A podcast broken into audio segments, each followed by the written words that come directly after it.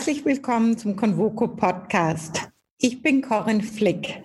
Heute spreche ich mit Frau Professor Claudia Wiesner. Claudia Wiesner ist Professorin für Politikwissenschaft und Jean Monnet Chair für europäische Integration. Lassen Sie mich mit der ersten Frage gleich beginnen. Erwarten Sie grundlegende Veränderungen für die Europäische Union durch die Corona-Krise? Das ist schwer zu sagen. Einerseits kann man sagen, ja, weil wir haben eine neue Krise, die viele Problemlagen verschärft, die wir in der Finanzkrise schon hatten. Wir haben größere finanzielle Probleme, wir haben neue Schulden, die sich anhäufen, wir haben die Frage nach innereuropäischer Solidarität und der gesunde Menschenverstand würde eigentlich sagen, so kann das nicht bleiben. Die EU müsste sich grundlegend umstrukturieren, einfach um in die Lage zu kommen, um auf solche krisenhaften Bedingungen besser reagieren zu können. Andererseits sagte der gleiche gesunde Menschenverstand dies schon mindestens seit Beginn der Finanzkrise und die Reaktionen der EU sind bislang gerade nicht grundlegend gewesen. Können Sie inkrementalistisch nennen. Wir haben jetzt in einem Zusammenhang eines Forschungsprojekts von Bricolage gesprochen, also sozusagen von Bastelei. Ja, man kann auch vielleicht von Stückwerk sprechen. Wir haben ein Stückwerk von Krisenreaktionen gesehen und äh, im Moment sieht es eher danach aus, als ob sich das fortsetzt. Waren Sie enttäuscht über die Reaktion?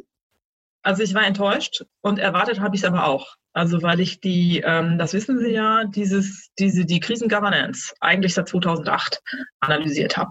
Und das seit 2008 enttäuschend finde finde, die EU bleibt unter ihren Möglichkeiten. Und das meine ich gar nicht im Sinne von politisch. Das ist nicht die Frage, ob man die Austeritätspolitik in der einen oder anderen Ausprägung richtig findet oder wie man die Prozentzahlen bemessen sollte, sondern das hat etwas mit Handlungsmöglichkeiten zu tun, von denen ich glaube, dass die EU sie nicht ausschöpft. Die EU vertritt ihre freiheitlichen Werte mit universalem Anspruch. Die restliche Welt ist an diesen Forderungen jedoch zunehmend desinteressiert. Wie sollte Europa darauf reagieren? Auch hier finde ich interessant, dass meines Erachtens die Corona-Situation da Europas Rolle stärkt und nicht schwächt. Und von daher glaube ich eigentlich, dass ein Modell wie das Europas zeigt, also gerade in der Krise sozusagen, eine Stärke zeigt. Inwieweit das jetzt etwas ist, was Europa in der Welt stärken wird für die nächsten ein, zwei, drei Jahre, das vermag ich nicht zu sagen, weil wir werden natürlich in eine Situation kommen, in der wir irgendwann einen Impfstoff haben, in der wir die Pandemie ein Stück weit kontrollieren werden und in der wir dann mit den ökonomischen Folgen und sozialen Folgen umgehen müssen, die die Krise hinterlassen hat. Aber auch da wage ich die Behauptung, dass die Autokratien da nicht unbedingt besser aufgestellt sein werden. Also vielleicht mit einer Ausnahme von denjenigen asiatischen Staaten, die so schnell unter Einschränkung von Bürgerrechten reagiert haben auf den Virus, dass er sich gar nicht ausgebreitet hat. Das sozusagen mag ein gewisser Vorteil sein. Aber so insgesamt glaube ich eigentlich eher, die Krise lässt Europa ganz gut aussehen. Lassen wir uns zurück auf die Union kommen. Kann die Union, die sich zu Beginn der Corona-Krise vor allem durch nationale Alleingänge ausgezeichnet hat, überhaupt eine glaubwürdige gemeinsame Außenpolitik vertreten?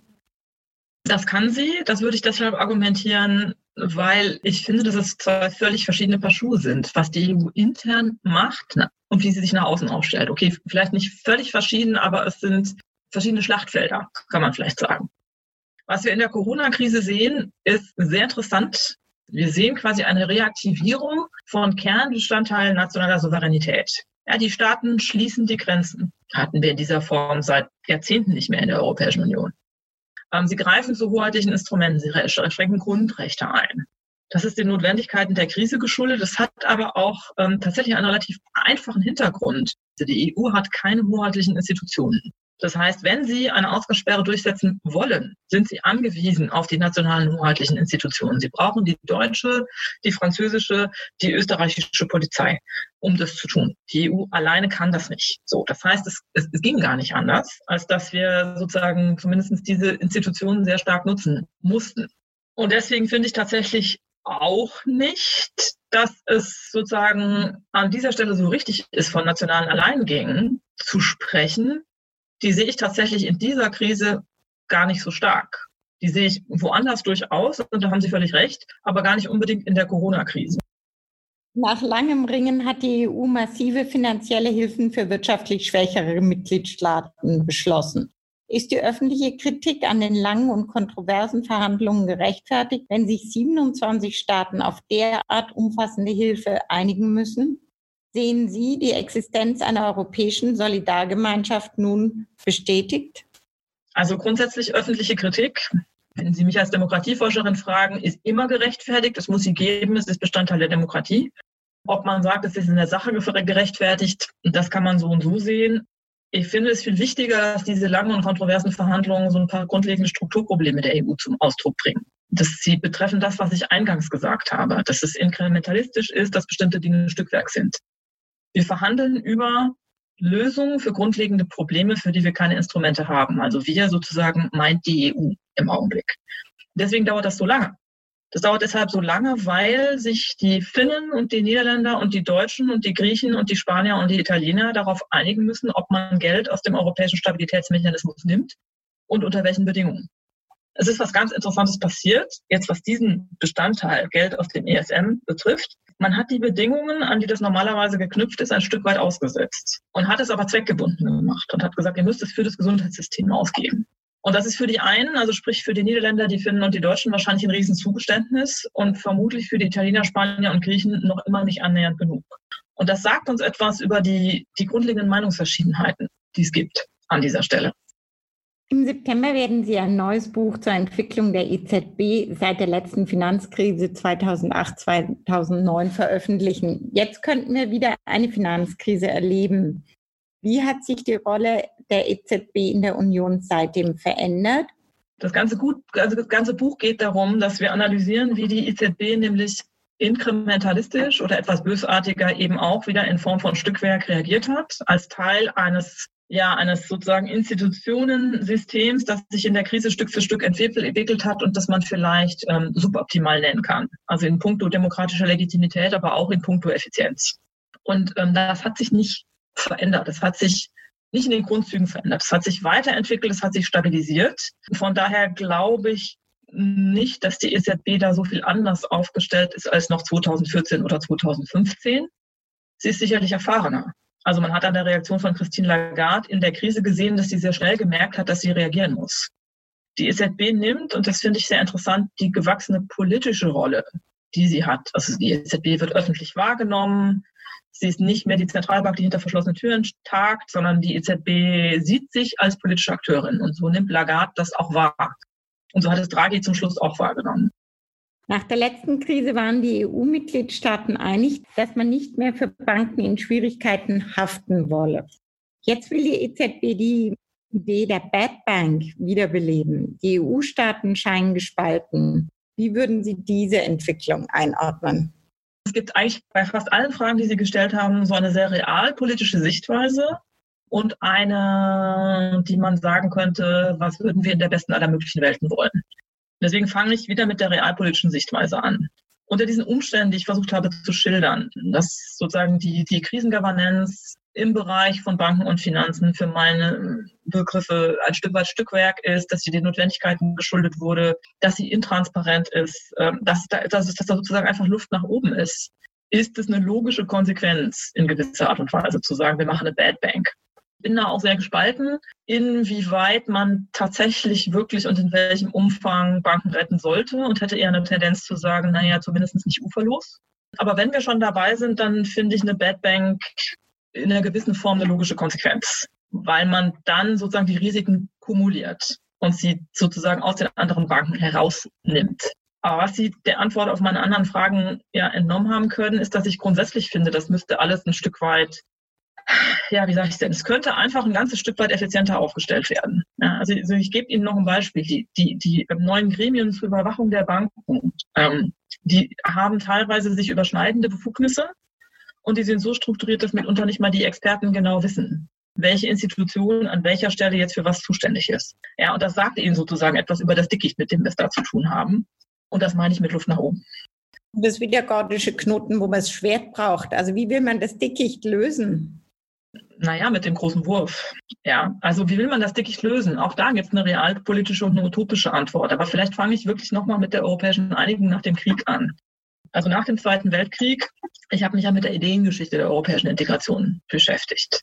Und da sieht man wirklich lauter Staatsmänner und Aktivisten ähm, also sowohl sozusagen engagierte Bürgerinnen und Bürger als auch Regierungschefs, Regierungschefin hatten wir quasi nicht damals, die gesagt haben, okay, jetzt brauchen wir den großen Wurf. Die im Kern gesagt haben, wir möchten keinen Krieg mehr haben.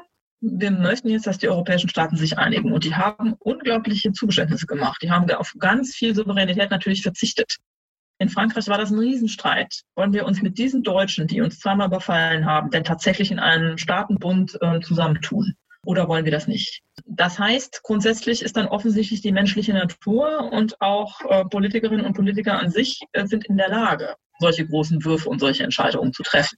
Und wir sind in eine Situation geraten, ähm, in der das aber offenbar immer weniger en vogue ist in der Europäischen Union.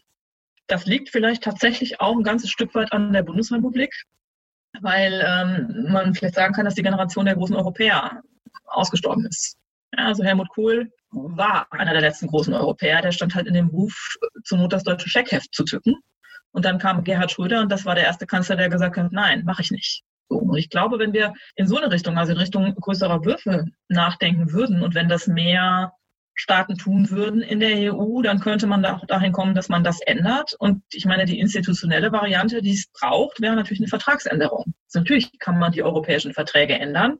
Das hält nur niemand für realistisch im Augenblick, ich auch nicht. Aber das ist natürlich die theoretische Möglichkeit und das hat ja nun auch schon einige Male geklappt. Das Thema Legitimität ist einer Ihrer wissenschaftlichen Schwerpunkte. Warum ist Legitimität so schwierig zu bestimmen? Und in Kürze, wie definieren Sie Legitimität? Es gibt nicht nur eine, keine allgemein geteilte Definition und die ist auch schwer zu finden. Also sie ist wirklich konzeptionell schwer zu definieren. Mein persönlicher Ausweg daraus ist zu sagen, dass ich Legitimität als Anerkennungswürdigkeit einer politischen Ordnung definiere. Die Anerkennungswürdigkeit definiert nämlich einmal ähm, so etwas wie eine absolute oder eine normative ähm, Komponente. Das heißt, wenn ich mich außerhalb ähm, der Gegebenheiten des jeweiligen Systems stelle und es politiktheoretisch oder als Demokratieforscherin bewerte und sage sozusagen, dieses System ist legitim nach den Kriterien von Rechtsstaatlichkeit ähm, und Demokratie. Ich würde übrigens, und da sozusagen bricht der Streit der Gelehrten los, auch sagen, dass eine Autokratie niemals legitim sein kann. Habe Kollegen, die würden das anders bewerten. Jetzt gibt es eine zweite Komponente und die gehört auf jeden Fall dazu. Es geht um den Glauben der Bevölkerung an diese Anerkennungswürdigkeit.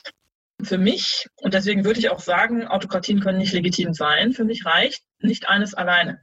Also es reicht nicht zu sagen, nur wenn die Bevölkerung glaubt, das Regime ist legitim, ist es auch legitim, sondern ich würde immer sagen, es gehören normative Kriterien dazu. In dem Moment, wo Sie sagen würden, es geht nur um das, was ich auch quantitativ messen kann in einer Einstellungsuntersuchung. Also wenn 80 Prozent der Bevölkerung sagen, das Regime ist legitim, dann ist es legitim, dann ist China legitim. Dann ist äh, das, äh, dann ist sozusagen Putins Regime legitim. Also dann reichen Unterstützungswerte der Bevölkerung aus. Wie wird sich das Krisenmanagement der EU auf ihre Legitimation auswirken? Im Moment fürchte ich vielleicht nicht ganz so gut. Also es wird sie im Moment nicht unbedingt verbessern. Und ich würde zwei Dinge unterscheiden wieder. Also zum einen die Legitimität, das ist das, was ich gerade erklärt habe. Die würde ich für die EU nicht anders operationalisieren als für jeden Nationalstaat auch. Die Legitimation ist jetzt die Frage, wie kommt die EU an diese Legitimität? Also, was wird mit der Anerkennungswürdigkeit der EU in den Köpfen der Menschen passieren? Könnte sein, dass sie nach unten geht. Ja, also könnte sein, dass mehr Menschen sagen, wir senken die Unterstützung in die EU. Wir finden nicht, dass die EU eine unterstützungswürdige Veranstaltung ist. Das ist leider sogar relativ wahrscheinlich, weil zu erwarten ist, dass es eine massive Rezession gibt. Wir wissen, dass diese ganzen Einstellungsindikatoren sinken in einer Rezession. Ja, die Unterstützung für jedwedes politische System sinkt. Gleichzeitig, wenn die EU sich aber anders aufstellt, also dieses Stückwerk, dieses Bastelwerk, was ich versucht habe zu skizzieren, ein Stück weit besser zu legitimieren, stärker unter die Grundlagen der Verträge zu stellen, ähm, transparenter zu werden, zurechenbarer zu werden, dann könnte diese andere Komponente der Legitimität der EU besser werden. Ich sehe tatsächlich auch nicht, dass sie schlechter wird im Augenblick. Die Frage, ist es nun gut, dass der Europäische Rat sich so lange streitet? Das finde ich eigentlich gut. Es ist mehr Öffentlichkeit. Also immerhin weiß jeder, wer sich mit wem gestritten hat und warum. Das ist Transparenz und das ist Öffentlichkeit und das ist eigentlich für mich ein Qualitätskriterium von Demokratien. Und als solches verbessert es auch die Legitimität der EU. Wie kann Legitimität in supranationalen Kontexten wie zum Beispiel der EU operationalisiert werden? Das Charmante an der Definition, die ich gegeben habe, ist, dass man sie auf die EU anwenden kann. Man kann sagen, die EU ist dann legitim, wenn Zweite Komponente, die Bevölkerung sie für anerkennungswürdig und legitim hält. Und erste Komponente, wenn sie Rechtsstaatlichkeit und Demokratie achtet. Und das Charmante daran ist, dass es nicht an eine bestimmte Form institutioneller Ausprägung gekoppelt ist. Das bedeutet nicht, wir müssen sozusagen unbedingt das Europäische Parlament in der einen oder anderen Art und Weise organisieren. Ähm, das bedeutet durchaus, man kann das in dem Mehrebenensystem, das die EU ist, durchdenken. Das bedeutet genau nicht, die EU muss ein Nationalstaat werden, sondern es bedeutet, dass die EU ihr Ebenensystem stärker dahin organisieren muss, dass es Rechtsstaatlichkeit und Demokratie besser achtet, Standards von Rechtsstaatlichkeit und Demokratie besser achtet. Wir beobachten, dass private Akteure vermehrt Aufgaben des Staats übernehmen. Denken wir zum Beispiel an Bill und Melinda Gates Foundation. Welche Probleme sehen Sie hier in Bezug auf die Legitimität? Das ist eine Debatte, die ist ähm, tatsächlich gemessen an der Debatte um Globalisierung relativ alt. Also es gibt die Debatte um Global Governance in der Sozialwissenschaft, die gibt es seit den 80er oder 90er Jahren. Also die Frage wird sozusagen nicht das ganze Weltsystem unübersichtlicher, haben wir nicht viel mehr Akteure, die mitbestimmen und ist das nicht irgendwie eine gute Sache? Und ähm, es gibt ein Argument, das von Anfang an vorgebracht wurde, das nämlich hieß, äh, dann haben wir aber NGOs, die zum Beispiel bei UN-Konferenzen mitbestimmen und die haben ein Legitimitätsproblem. So, und das Problem haben Sie angesprochen.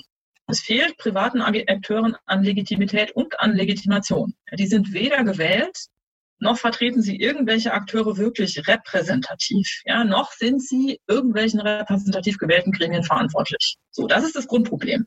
Die können trotzdem sehr gute Arbeit leisten. Aber Legitimität haben sie nicht, beziehungsweise haben sie unzureichend. Der spannende Punkt ist aber, dass das in einem gewissen Rahmen unproblematisch ist. Es ist unproblematisch, wenn es Interessenvertretungen gibt. Es ist unproblematisch, wenn es Vereine gibt.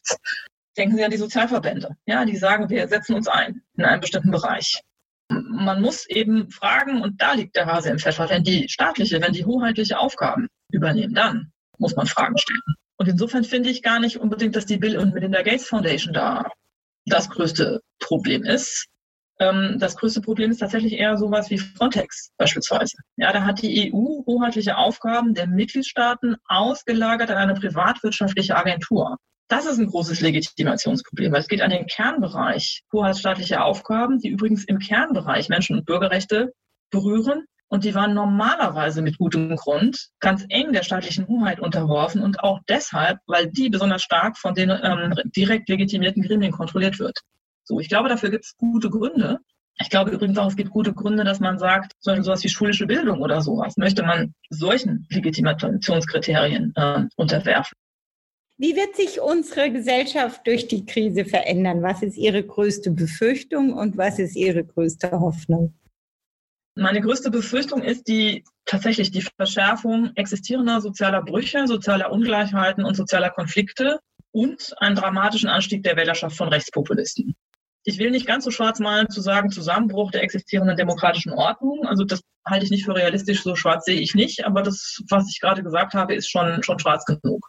Und äh, die größte Hoffnung wäre natürlich eine nachhaltige Neustrukturierung der EU. Da sind wir bei der Utopie um äh, den laufenden Krisen, und das ist ja nicht nur Corona, das ist auch Klima, das sind die Finanzen, demokratisch legitimiert gerecht zu werden und diese gesellschaftlichen Brüche, also wenn der nicht zu schließen, dann ein Stück weit kleiner werden zu lassen. Das wäre sozusagen, das wäre das Szenario. Und das wäre auch wirklich meine Hoffnung. Also ich glaube, die EU hat eigentlich eine Riesenchance im Augenblick. Und gerade ist sie nicht so richtig entscheidungsfreudig, ja, um diese, diese Chance zu nutzen. Also ich danke Ihnen erstmal für dieses spannende Gespräch, aber ich würde gerne mit Ihnen in sechs Monaten nochmal mit Ihnen sprechen. Die können wir gerne machen. Ich danke Ihnen fürs Zuhören und grüße Sie herzlich. Ihre Corinne Flick.